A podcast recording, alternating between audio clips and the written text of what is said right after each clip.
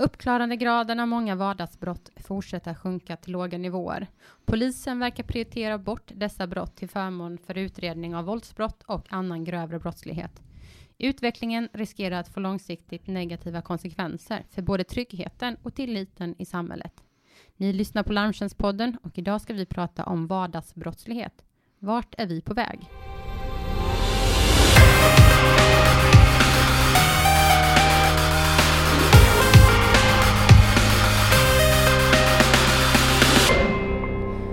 Välkomna till Larmtjänstpodden avsnitt tretton. Mitt namn är Åsa Sörnerby och jag jobbar på Larmtjänst. I den här podden berör vi olika områden inom brott och brottsbekämpning. Och podden finns att ladda hem på iTunes, Soundcloud och podcastappen. Tycker man att man saknar någonting så kan man mejla till larmtjänstpodden snabel-a larmtjänst punkt se. Men nu så kör vi igång med dagens avsnitt och i studion har jag Mats Kalvenius och Per Nordström från Larmtjänst. Hej på er! Hej! Hejsan! Eh, vill ni kanske börja att presentera er så att våra lyssnare vet vilka, vi prat- vilka jag pratar med? Ja, jag heter Mats Kalvenius och jag är vd på Larmtjänst sedan ett antal år tillbaks. Och jag heter Per Nordström och jag har det övergripande ansvaret för vår internationella verksamhet och eh, vårt internationella nätverk. Mm. Eh, idag ska vi prata om vardagsbrottslighet. Eh, Innan vi börjar den här diskussionen så kanske vi kan bena ut det begreppet vardagsbrottslighet. Vad, vad det, det innebär? Vad pratar vi om då? Ja, vardagsbrottslighet kallas ju ibland också för mängdbrottslighet. Och det är ju den typ av brottslighet som drabbar många och i allmänheten. Och då pratar vi framförallt om stölder, inbrott, misshandel, skadegörelse. Men det kan också vara det som kommer i anslutning till narkotikabrott. Eh, ja... sånt som vanliga människor kan drabbas av. Mm. Den här brottsligheten kommer lite i skymundan av den här grövre brottsligheten. Eh, trots att det är så pass stora, stora kvantiteter. Eh, om man, var, varför är det viktigt att man ta- talar om just den här mängdbrottsligheten? Den här, eh, det här brotten? Ja, eftersom de här brotten är sånt som påverkar gemene man, de som normalt sett inte blir utsatta i, för brottslighet eller rör sig i kriminella miljöer. Och det gör att det kommer väldigt nära individen, nära bostadsområdena, och det gör att det påverkar vår upplevda trygghet väldigt mycket. Det påverkar vår tillit och hur vi ser på våra medmänniskor. Man kan ju också nämna att själva tryggheten för de individerna som är utsatta för brott är ju väldigt eh, väsentlig i det här sammanhanget, för att man blir väldigt otrygg. Har man ett inbrott, i vissa fall så är det till och med så att man inte vill flytta tillbaka till bostaden mm. efter ett inbrott. Mm. Eh, som jag nämnde precis i början här eh, så sa jag att det eh, är väldigt få av de här brotten som klaras upp. Eh, de blir även nedprioriterade av polisen. Eh, vad, vad, medför den här, eh, vad medför det för egentligen problem i samhället? Ja, vi har ju i Sverige en tradition av ett eh, av hög tillit till vårt rättssystem. Det vill säga att vi ska ha en polis som kan ingripa och eh, domstolar som kan döma våra brottslingar. Men om uppklarandegraderna blir väldigt, väldigt låga, som det är i vissa eh, av de här mängdbrotten, bostadsinbrott, vi är nere på tre till fyra procent. Då blir ju, har vi ingen tillit till att rättssamhället klarar av att motverka det här. Och då, det bidrar till den ökade otryggheten mm. i samhället. Mm.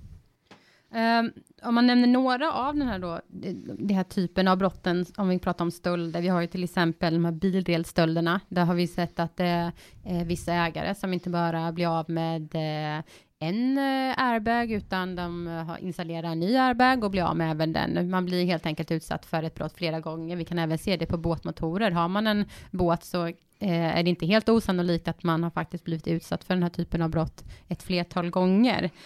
Samma sak med smash and grab. Vi har ju sett eh, Larmtjänst som börjar för, föra statistik över antalet eh, smash and grab-kupper. Det vill säga att man kör in i en husfasad och, eh, för att komma åt varorna inne i butiken. Eh, det finns ju väldigt många typer av eh, av eh, stölder och brott som man kan ta upp eh, här. Eh, och just som du var inne på, just den här otryggheten, och eh, Per, som du nämnde också, att om någon har varit inne i, i ens lägenhet eller bostad så att säga, så medför det en stor otrygghet för den personen, och personen i fråga kanske inte ens vill bo kvar i huset. Men om vi fortsätter då med just tryggheten i samhället. Det finns ju faktiskt en BRÅ-rapport som eh, nämner eh, tryggheten i samhället. Vad kommer de fram i sin rapport? Ja, BRÅ gör ju varje år en nationell trygghetsundersökning där man går ut och tittar på hur folk upplever sig vara utsatta för brott, eh, vad man upplever för otrygghet och vilket förtroende man har för polis och eh, rättssamhället. Och där ser vi ju den senaste trygghetsundersökningen att eh, vi har en ganska markant försämring, både vad gäller hur många individer som anser sig vara utsatta för brott, men också den trygghet man upplever. Vi har faktiskt en skrämmande ökning av otryggheten i vissa delar av landet och för vissa grupper av individer. Bland annat unga kvinnor har en kraftigt försämrad eh, trygghet. Man vill helt enkelt inte röra sig utomhus på kvällar. Nej. Om man då går tillbaka till bostadsinbrotten, så tjugohundrasexton så anmäldes det cirka tjugotvåtusen bostadsinbrott, och varav fjortontusen skedde i villor och åttatusen i lägenheter. Och man, generellt kan man säga att uppklarningsprocenten, som är väldigt låg, är, är dels är högre för inbrott i villor än för lägenheter. Mm. För inbrott i lägenheter ligger uppklarningsprocenten på knappt två procent. Ja. Eh, och det kan jag nämna här lite kort i podden, att vi hade faktiskt ett avsnitt när vi pratade om just eh, inbrott eh, och även då grannsamverkan. Men det är ju skrämmande att man i den här eh, BRÅ-rapporten faktiskt kommer fram till att den upplevda tryggheten har eh, ökat på det sättet. Och eh, precis som ni nämnde båda två, så eh, just att uppklarande eh, procenten är så pass låg för den här brotten också. Det finns ju en viss förståelse kanske att då tilliten till eh, rättsväsendet minskar i allmänheten också, vilket då som sagt påverkar otryggheten i samhället. Eh, Man pratar då om, som sagt, att förtroendet, det kommer också fram i, eh, kommer fram i rapporten, att förtroendet för polis och rättsväsendet har sjunkit de senaste åren. Ja, det har den gjort. Eh, nu ska vi komma ihåg att vi har, vi har haft en period, och det har också har stärkts. Så vi är tillbaks på de nivåer som var för kanske tio femton år sedan, då vi också hade ett lågt förtroende. Så det är ingen dramatisk utveckling sett över längre tid. Men det är oroväckande att eh, medborgarnas förtroende för polis och rättsväsende har sjunkit ganska mycket under de senaste två åren. Mm. Nu kan man tänka sig också att eh, förtroendet för polisen, att det minskar, beror på att man uppklarar så få brott. Och... Eh, Och då kanske man då tänker, och framförallt är det då mängdbrotten som är ganska låg nedprioriterat hos polisen. Enligt BRÅ-rapporten så är det liksom inte flashigt att vara mängdbrottsutredare. Okay. Vilket innebär också då att de kommer längst ner i listan, och behöver man polisen resurser till annat så tar man resurserna från de som utreder mängdbrott.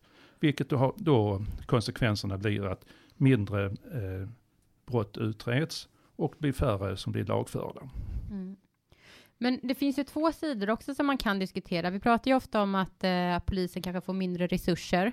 Eh, och ska man stå och jämföra ett, eh, ett grövre brott som en skjutning eller jämfört med en stöld av en bil, ska inte då polisen prioritera dessa eh, typer av brott? Jo, självklart måste man prioritera de grövsta brotten. Det har vi ingenting emot, men det måste finnas resurser att ändå göra tillräckliga utredningsåtgärder även åt mängdbrotten, för annars påverkas tryggheten och tilliten på ett negativt sätt. Dessutom vill jag också slå ett slag för det här med bedrägeribrotten. Vi ser en dramatisk ökning i antalet bedrägeribrott, och också en ökad, ska jag säga, raffinemang i de organiserade bedrägerierna. Och här hänger inte polisen med. Det tror jag att alla är eniga om. Man hinner inte med i den ökande mängden och den ökande komplexiteten. Så vi behöver mer, fler utredare, men också kvalificerade utredare som förstår alla de nya olika bedrägerimodus som finns. Och då pratar vi I D-kapningar, vi pratar eh, eh, bedrägerier mot försäkringsbranschen, bedrägerier mot Försäkringskassan, eh, organiserade eh, typer av bedrägerier. Ja, för att jag tänker lite så här att du var inne på bedrägerierna, och eh, ser man till bedrägerierna som faktiskt eh, är en stor del av de här mängdbrott, så kan man ju se att eh, det här brotten har ju ökat i alla fall väldigt mycket de senaste åren. Man kan prata om lite av en ny brottslighet kanske. Eh, och det kanske man kan se i andra typer av eh, det mängdbrott som vi ser också med de här internationella stöldligorna. Eh, vi ser ju till exempel på bildelstölderna som jag nämnde lite innan. Det är ju framförallt internationella stöldligor som ligger bakom de, de här brotten så att säga. De internationella brottsnätverken, de har självklart stor, in, stor inverkan på tryggheten. Eh, för att de kommer ju hit och sen gör de inbrott, de stjäler bilar, bil, eh, bildelar, och de tar liksom hela... hela spektrat mm. av gods. Och eh, det skapar självklart en otrygghet, för att man tror då att allting begås av internationella ligor. Sen är det så här också att rättskedjan hänger inte riktigt med heller. Eh, Mats pratar om bedrägerier där bland annat I D-kapningar ingår och en internationella stöldligor. Svensk polis är inte beredd på de här brotten. Man inte, har, har inte utbildning. Utan, och det är där det krävs en eh, kompetens av poliserna för att utreda de här brotten. Mm. Jag skulle säga att vi, det är så att vi ser ett antal nya brottstrender, och precis som Per säger, där polisen väl kanske inte riktigt vare sig har resurser eller kompetens att hantera dem. De internationella stöldligorna är en sådan trend. Det är helt annorlunda att hantera de organiserade internationella stöldligorna än den enskilde, eh, kanske missbrukaren så, som gör inbrott eh, för att finansiera sitt missbruk. De internationella stöldligorna är mycket mer raffinerade. Men vi ser problematik med att hantera gängkriminalitet i utsatta bostadsområden. Vi ser problematik kring att hantera den massiva ökningen av skjutvapen i samhället. Bedrägeribrotten har vi nämnt. Vi har också de organiserade bedrägerierna mot de kollektiva systemen som bidragsbrott och försäkringsbedrägerier. Och jag vill också eh, framhålla att vi ser eh, organiserade brott mot utsatta grupper i samhället, exempelvis åldringsbrotten, mm. som jag tycker är särskilt allvarliga, där man riktar in sig kanske med stölder eh, eller med bedrägerier just mot eh, personer som har svårt att värna sig. Sånt är ett grundskott mot tilliten i samhället. Mm. Och här måste polisen ha resurser att utreda och att lagföra. Mats, du sa här är lite i inledningen också att um... det finns inom vissa kategorier där vi ser att otryggen har eh, ökat, men samtidigt så tittar vi på brottsstatistiken, så man kanske inte ska drabbas av panik heller. För att tittar vi på den eh, samlade brottsstatistiken så är det inte någon specifik ökning heller. Nej, man ska inte drabbas av panik. Det är inte så att Sverige håller på att kollapsa. Det, det finns det kanske politiska krafter som vill få oss att tro. Så är det inte. Eh, vissa typer av brott ökar dramatiskt, som bedrägerier. Andra ökar kraftigt, eh, till exempel bostadsinbrott och vissa andra tillgreppsbrott. Sen finns det en del brottslighet som minskar i omfattning också. Eh, man brukar ju ofta framhålla bilstölder som mm. ett sånt, för att man blir bättre på eh, olika typer av stöldskydd. Men... Eh, situationen är ändå sammantaget oroväckande, och det är viktigt att vi gör, tar krafttag för att uh, vända trenden. Om man ser mängdbrott ur ett försäkringsperspektiv, hur drabbade försäkringsbranschen? Ja, det är ju självklart så att alla skadekostnader i slutändan uh, hamnar hos försäkringskunderna. Så att uh, ökad brottslighet ger högre försäkringspremier, det är det första. Men det är ju också så att man kan, att försäkringsbolagen kan välja att hantera den ökade brottsligheten i olika villkorsbegränsningar. Vi har i Sverige väldigt generösa försäkringssystem eller försäkringsprodukter där, som täcker liksom alla typer av risker. Men om det blir återkommande brottslighet, ja, då kanske man ändrar så att man har högre självrisker eller man kan inte få täckning för alla risker. Mm. Och slutligen, det som kan inträffa, det är att det blir försäkringsnöd.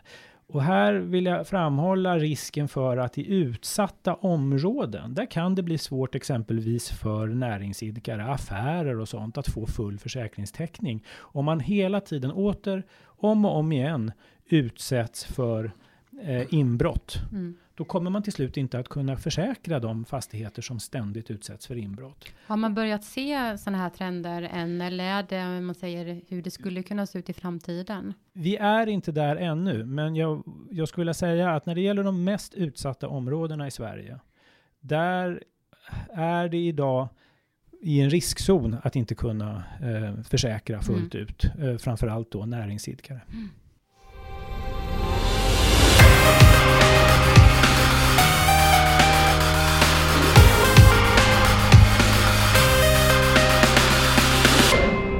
Vi ska prata om hur vi kan vända den här trenden, eller rätt sagt hur vi kan då öka tryggheten i samhället. För att det är ju väldigt tråkigt att bara prata om problemen och inte ha några lösningar. Eh, vad, vad gör försäkringsbranschen om vi börjar där? Ja, vi gör ju redan ganska mycket. Eh, försäkringsbranschen har en lång tradition av att stödja olika typer av eh, brottsförebyggande koncept. Grannsamverkan som Stöldskyddsföreningen driver är ett väldigt framgångsrikt sånt. Vi på Larmtjänst gör ju, har ju ett liknande koncept som heter båtsamverkan mm. på båtsidan.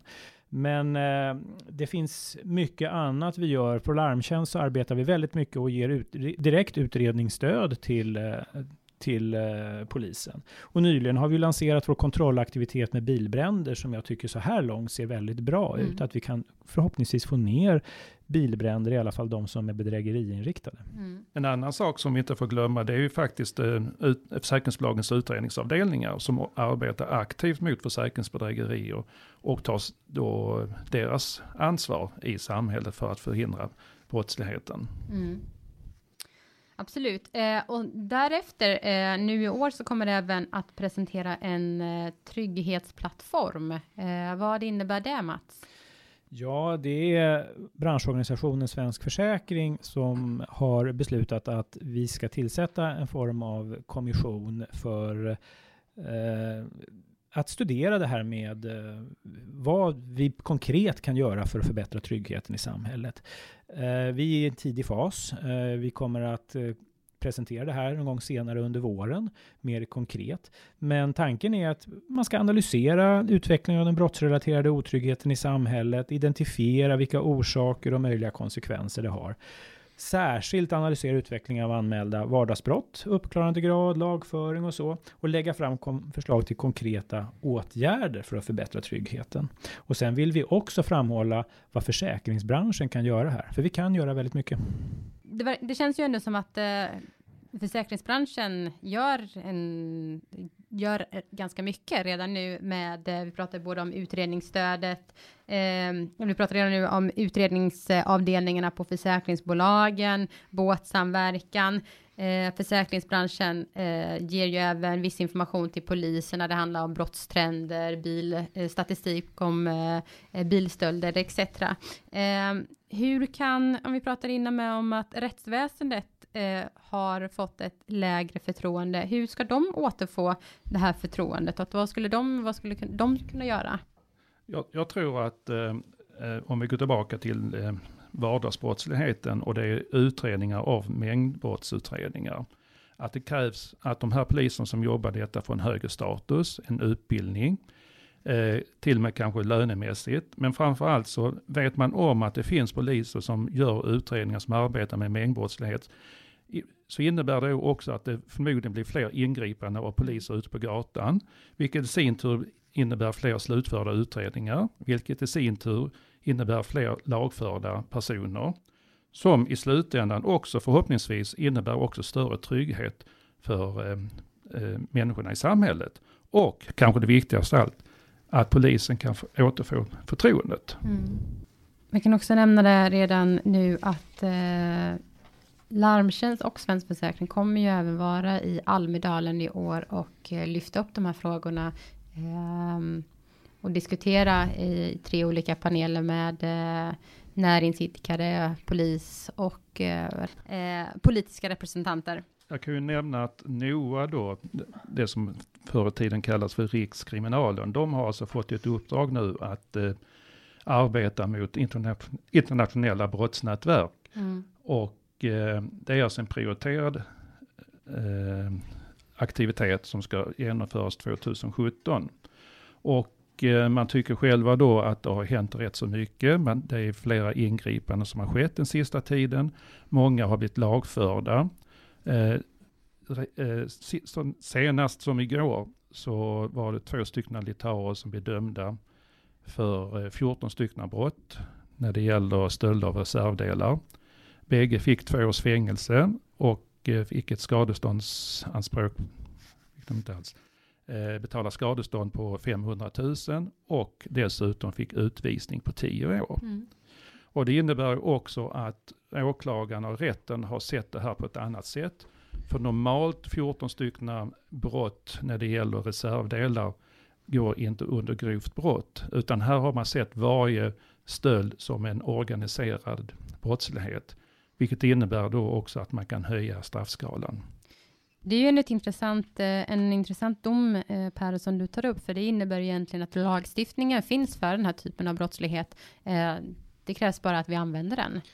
Precis. Alltså min bedömning är att lagstift- det är inte så många lagstiftningsändringar som behövs. Utan problemet ligger i tillämpningen av den lagstiftning som finns. Men också effektivis- effektiviteten i att utreda och faktiskt få fram lagföring av, av gärningsmännen. Och här finns det jättemycket att göra. Vi har många, många, många, många konkreta förslag som vi vill arbeta med. Men vi återkommer till det i den här, genom den här vardagstrygghetskommissionen vi pratade om tidigare, hoppas jag. Det är mm. i alla fall idén. Och det är viktigt också att när polisen och åklagare utreder att man verkligen tar det som ett organiserat brottslighet. För du kommer aldrig komma upp det som ett grovt brott pengamässigt. Nej. Utan man måste gå på organiserat istället. Mm. Uh. Det kändes ju lite deppigt här precis i början när vi bara pratade om eh, problemen med eh, den här ökade då, eller det här mängdbrotten, och att eh, även att förtroendet eh, för rättsväsendet minskar och att eh, otryggheten ökar i samhället. Men det känns även som vi kan avsluta här med att det finns faktiskt en hel del som är på gång. Det, finns, det känns ändå skönt att vi har lite... Vad ska vi säga? Eh, man är på rätt väg. Ja, man är på rätt väg, precis. Ja. Jag tror att det finns en mycket större förståelse nu i samhället som helhet om vikten av att värna vår, eh, alltså tilliten och tryggheten i samhället, och mm. att vi behöver vidta åtgärder. Det är, och att det inte bara är frågan om ytterligare resurser. Eh, det är en komponent, utan att det också är frågan om arbetssätt, metoder, samverkan eh, som gör att vi kan vända den här trenden. Men jag är optimist, jag tror att det går att göra. Men det kommer att krävas stora kraftsamlingar från hela samhället. Och det mm. gäller även civilsamhället. Ni har hört Larmtjänstpodden, en podd från Larmtjänst som är en branschorganisation för sakförsäkringsbolagen med syfte att bekämpa försäkringsrelaterad brottslighet. Dagens gäster var Mats Kalvenius och Per Nordström, och jag heter Åsa Sörnerby. Ni får gärna dela podden i alla era sociala medier. Tack för att ni lyssnade, så hörs vi igen.